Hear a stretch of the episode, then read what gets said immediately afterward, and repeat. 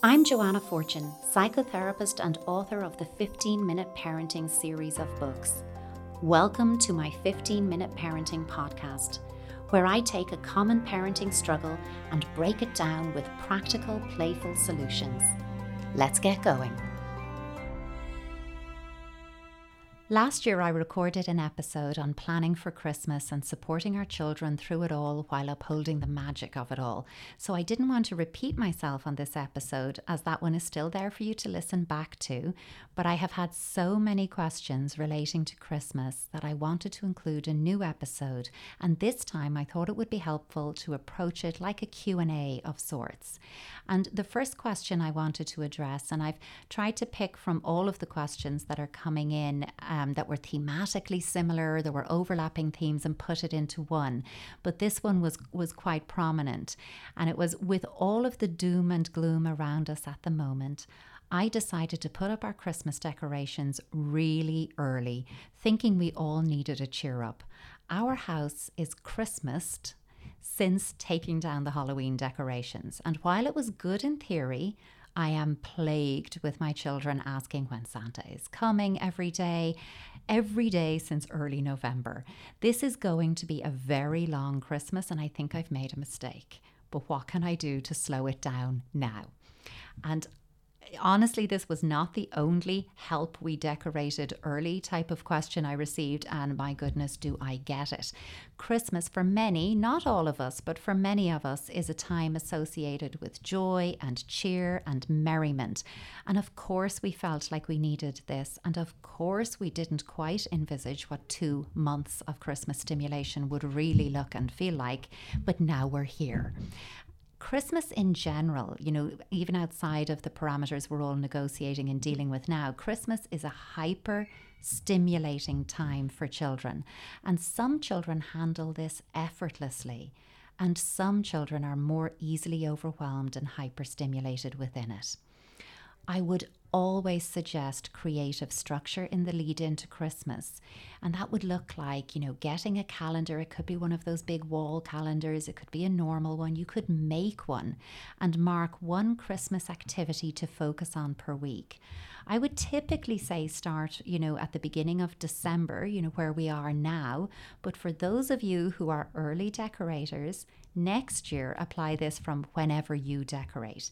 For example, the first week of December might be about clearing the space for the tree, taking down the decorations, and slowly starting to decorate. You know, perhaps you do a wreath, you might make one together. Um, you could do that for your door, put it up, a few small bits building up over the next week or so to the actual tree and decorating that. Week two on your calendar might be what you call card week. You can make or buy your cards, or I know a lot of the schools out there have the children design cards that then they sell to you all as parents to send to everybody. But then write out the list of who is going to get a card from you this year. Create a little writing station. You might write your message, have your child write or draw their message. Then you envelope an address and let your child apply the stamp. Together, you walk to the post box with them. And then somewhere in between week one and two, you might want to spotlight writing the all important, please commit yourself now to those choices Santa letter as well. And of course, you can create a nice letter yourself, or you could download one of the many beautiful templates that are freely available online. Get them to write their letter and go for a winter walk to post the letter, and maybe come home to make hot chocolates together afterwards. Then week three in December might be about present shopping or present wrapping, lots of, you know, putting the labels on. I did think that our children need to understand both the giving and receiving of gifts. But I am going to say a little more about this in the next question that came in. I just want to flag it here that if they want to, you know, make some jewelry out of their little jewelry kits or pick up stones and paint them, they can be perfectly lovely gifts and gives them that experience of not only seeing Christmas as a time for gimme, gimme, gimme, but also to give back. And that's really important. Week four then can be about making something like Christmas cookies or Christmas fudge or wherever your culinary skills bring you, um, and they can gift those to the neighbours. Um, you could all the relatives, friends, or whomever, your teacher in school, and of course, you know, save a couple for the man himself who'll come on Christmas Eve.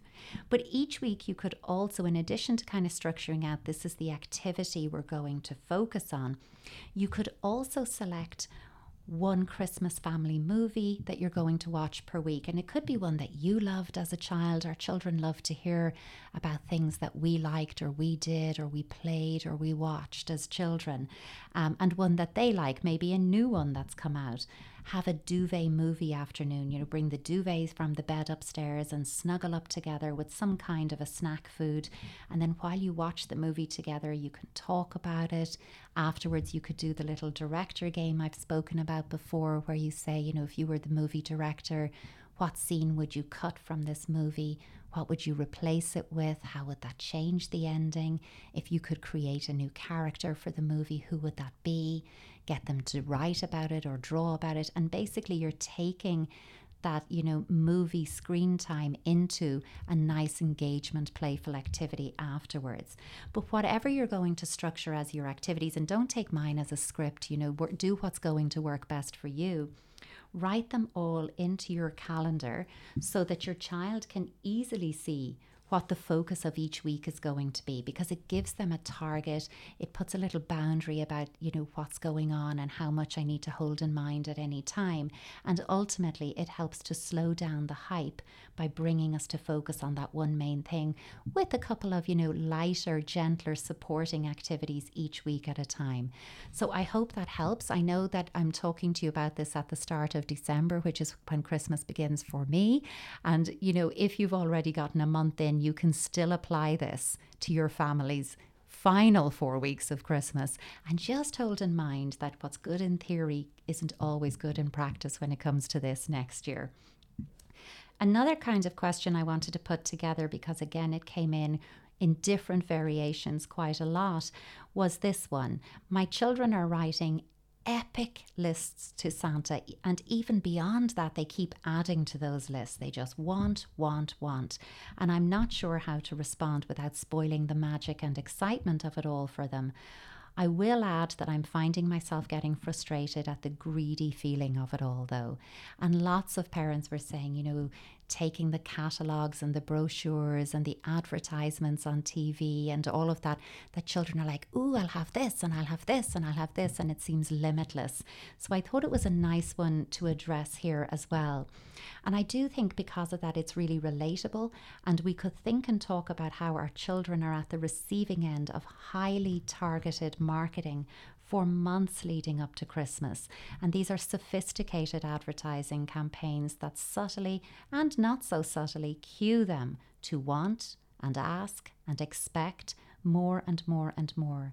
So, this is not the fault of our children. They are not these little materialistic, consumer driven monsters.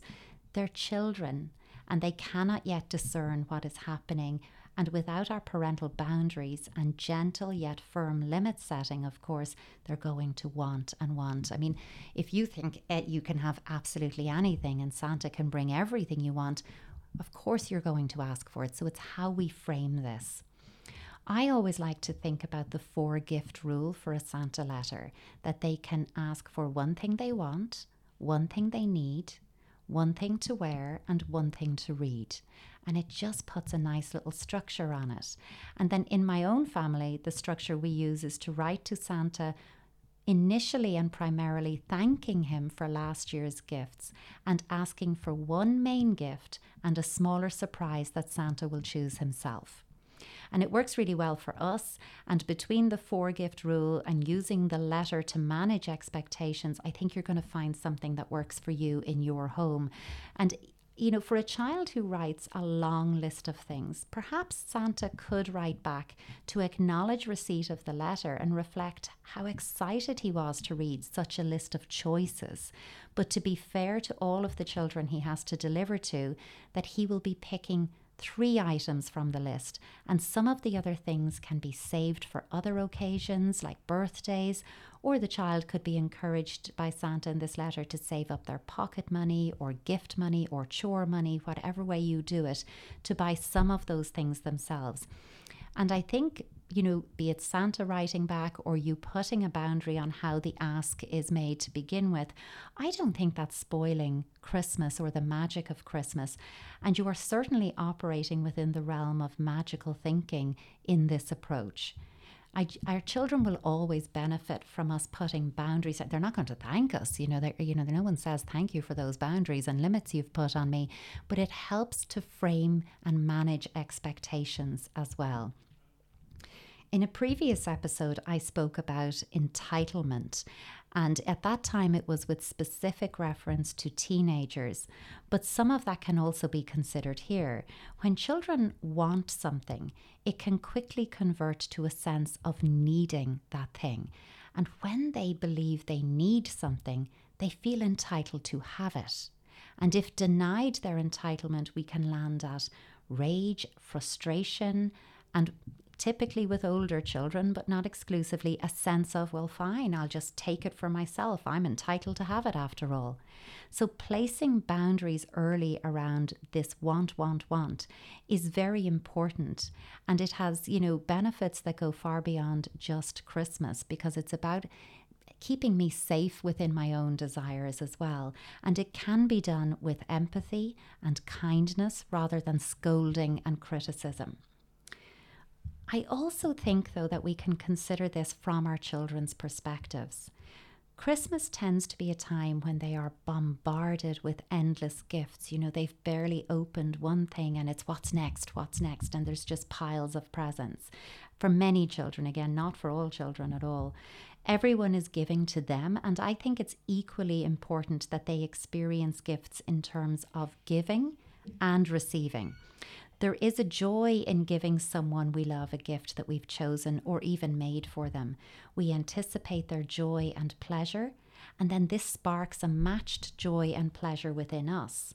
And our children should make, bake, or buy small items that they can wrap, label, and gift to loved ones as part of Christmas celebrations. It teaches them that kind of reciprocity of gifts. And encouraging them to write little thank you notes or thank you cards is also a nice way of nurturing appreciation. And I think when they develop that stronger sense of appreciation, it in itself helps to manage the demand and expectation. In short, look, I think that you can boundary the expectation in a kind and empathic way and start encouraging them to consider what they will give others as opposed to just receive from others. They could make beaded jewelry. We all have those half used, you know, leftover beads and strings and bits that came in in a beaded set at one stage. So use those, use up those little bits. They could decorate a picture frame and insert a photo of themselves with the loved one in it. They could collect, wash, dry, paint, and varnish stones and gift them as paperweights. It doesn't have to be something big. In fact, you know, doing it that way makes it even more meaningful. But you could also do a little nurturing sensory activity of baking cookies together for neighbours or to bring to an elder person's home and to leave with the residents, along with some paintings, pictures, and drawn cards. You could leave it with staff because getting into elder persons' homes for visitation is hard enough at the moment, but you could certainly drop that off with some nice messages you could certainly bring them to the supermarket with you and while there choose some extra non perishable tinned items and toiletries and then go together and donate those to food drives, charities, hamper collections, or hostels. Um, and it's good to remember those less fortunate that we can also support and help each other. That's a nice undertone message as well. You could then talk to your children about collecting, and please do pay attention that these would be excellent condition and be careful not to donate damaged toys or incomplete jigsaws or board games. I spent a lot of my career working in charities, and while it was always nice to think people took the time to donate, when we would go through items, we often had to throw them out because you cannot give somebody else a broken or incomplete toy. But if your children have old toys in excellent condition that they've simply outgrown, You could ha- encourage your child, of course, to make that selection and then donate them to charity for other children before they receive anything new. It's also, from a parenting point of view, a nice way to clear some space for the onslaught of gifts that might come. And thinking of that onslaught of gifts, and I've used words in this episode like bombardment, you can talk with family members about buying experiences, days out, you know, little sleepover tokens over stuff that you don't think your child needs. Don't be afraid to say it would really work for us if we took this approach this year instead of lots and lots of stuff. And celebrate being with each other this Christmas. Make it about games, make it about songs and fun, and start spotlighting the connection over a collection of toys.